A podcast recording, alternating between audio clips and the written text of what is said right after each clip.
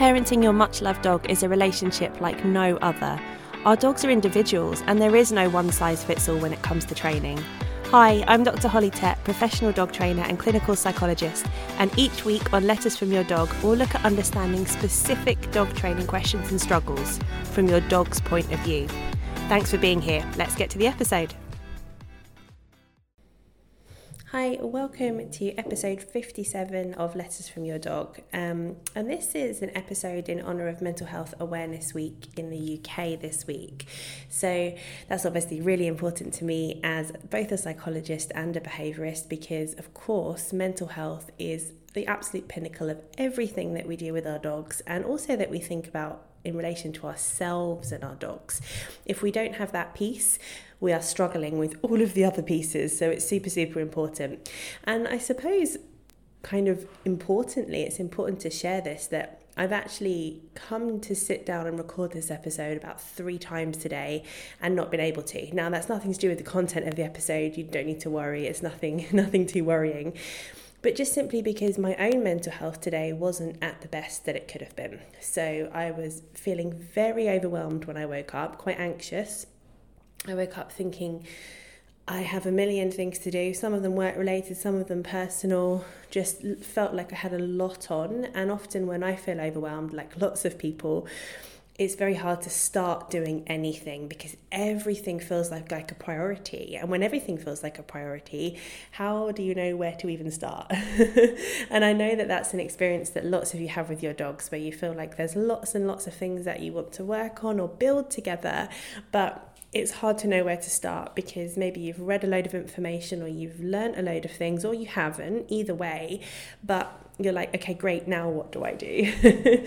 so I just wanted to to name that really and just talk about it. It's not really too relevant in terms of what we're thinking about today, but it is important just to to say that you know what we all feel like that sometimes. Um, I had a, I've had messages in the past from people who've said oh gosh, like it was really helpful when you took a, a couple of weeks off the podcast and you said it was because you were having a bit of a tough time. Because I hear people talking about this, but I don't see them actually doing it, like taking a break or modeling it. Um, and the last time that happened, because one of my dogs was poorly, I had five or six messages in from people who said, thanks for actually like practicing what you preach. And I do think that is important because we don't a lot of the time, do we? Let's be honest, I definitely don't. I might say all these wonderful things, do I actually always do them myself? Not always. but when we can, and when we can kind of model what we think we should be doing it's it's muscle memory for our brain essentially. So the more you say to yourself you know what? Actually I am overwhelmed this morning. I can't do this right now. I need to take a break the more your brain goes to that as a good response next time. And of course you can override it if you need to. If you've got a deadline at 12 and it absolutely has to be done of course you can override it. It's your brain. Do what you want. But it just means that you don't have to consciously make an effort every single time to take that break when you need it because you're, you're learning and you're learning to do it naturally and automatically, which is much more helpful. So, anyway, that aside, also relevant for Mental Health Awareness Week. Um, but today we're going to be talking about a concept that I refer to as dual listening. So, anyone that has taken my puppy course, Puppy Parenting 101, this is something that we talk about quite a lot in that course. And that's because it's so, so important when we're thinking about building that initial bond and that initial relationship with our puppies. Now, if you already have an adult dog or you've got a rehome dog that you've brought into your home, that process will look a little bit different because that dog already has an emotional experience, they already have a learning history, they already have potentially a relationship history with you or with other humans. So it's going to look a little bit different. But that's why when I am working with people who've brought a puppy home, we think about this especially, but it's relevant for all dogs today. So the title or something similar, whatever I named it, this week's episode is that the more you listen to your dog, the more they tell you. And the beauty of this is that you get more of an insight into how they might be feeling and how they might be reacting to the world, good and bad.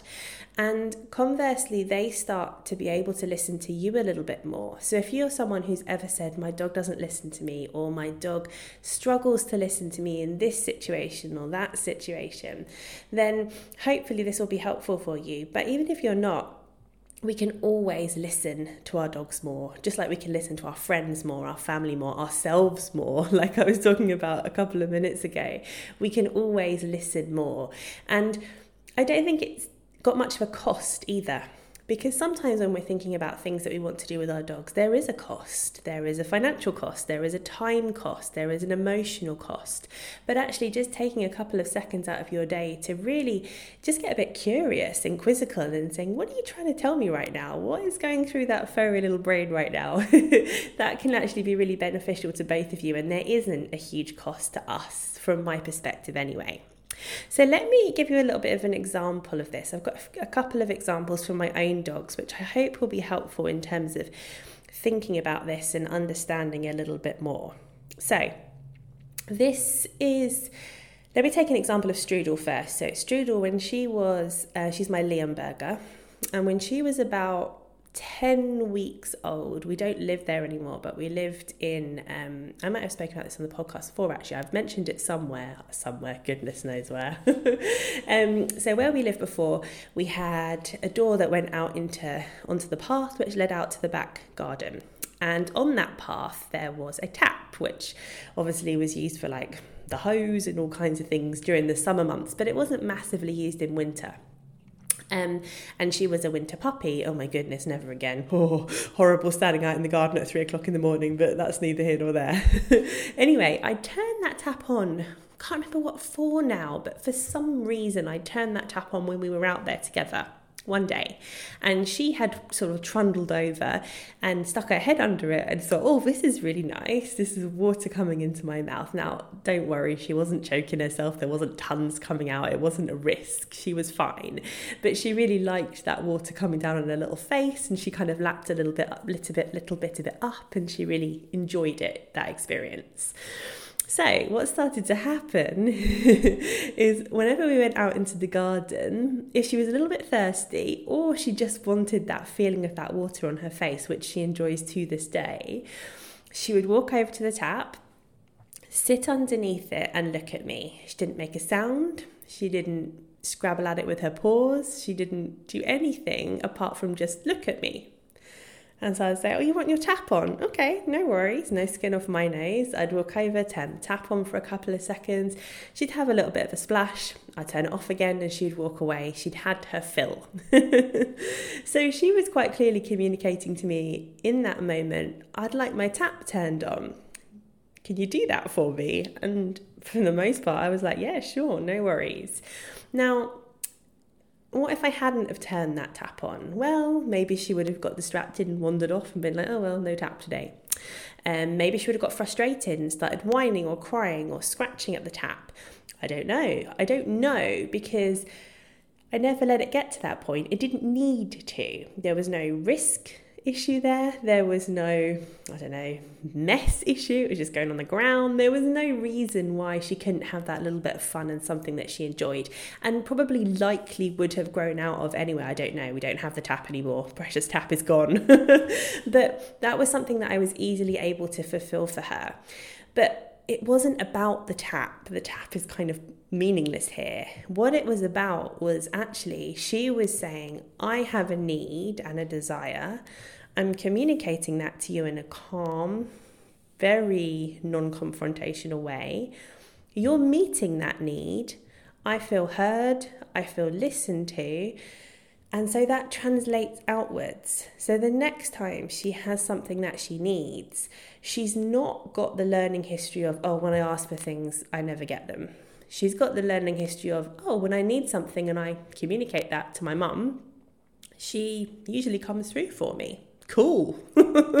and so she's then more likely to turn to me for those needs in future.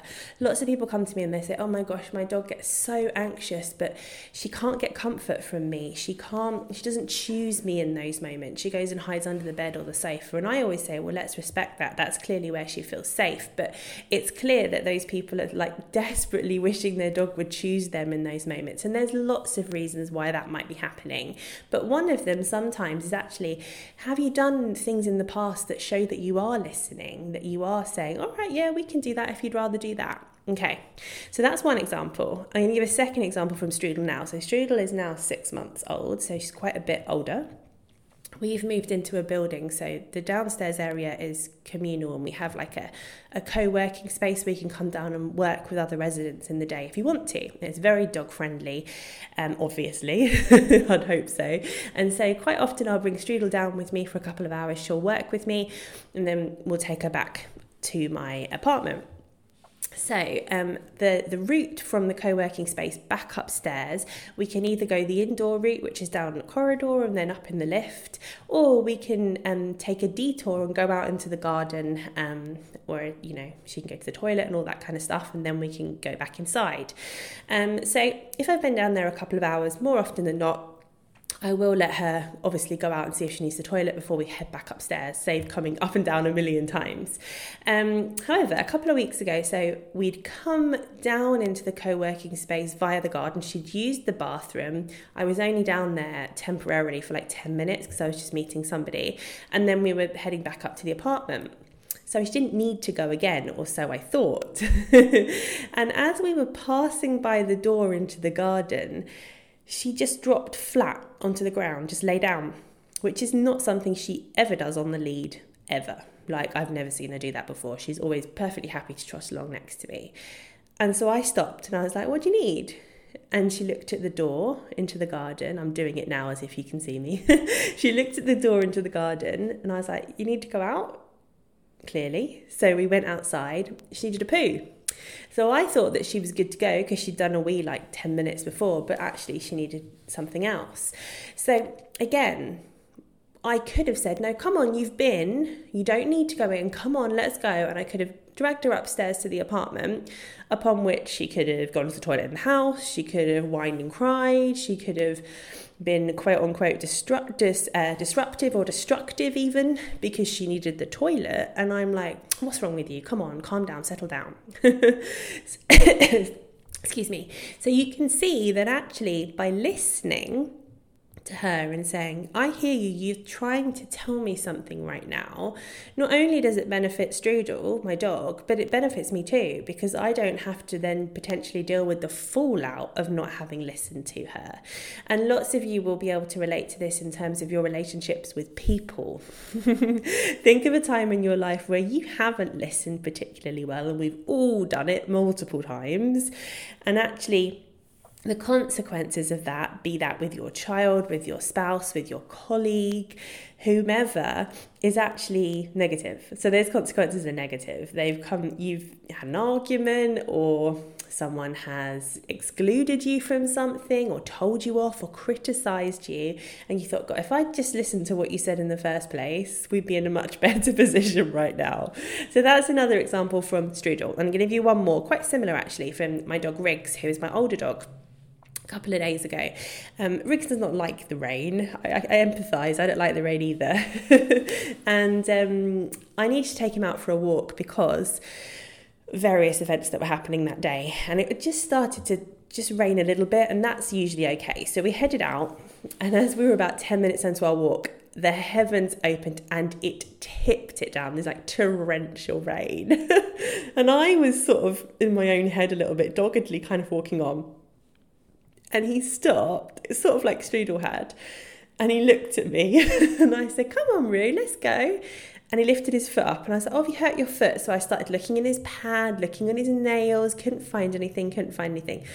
I think that lifted foot was like a signal to say, Let's turn around and go home. So that's exactly what I did. I was like, All right, I hear you, got it. I don't want to be out here either. Let's go home.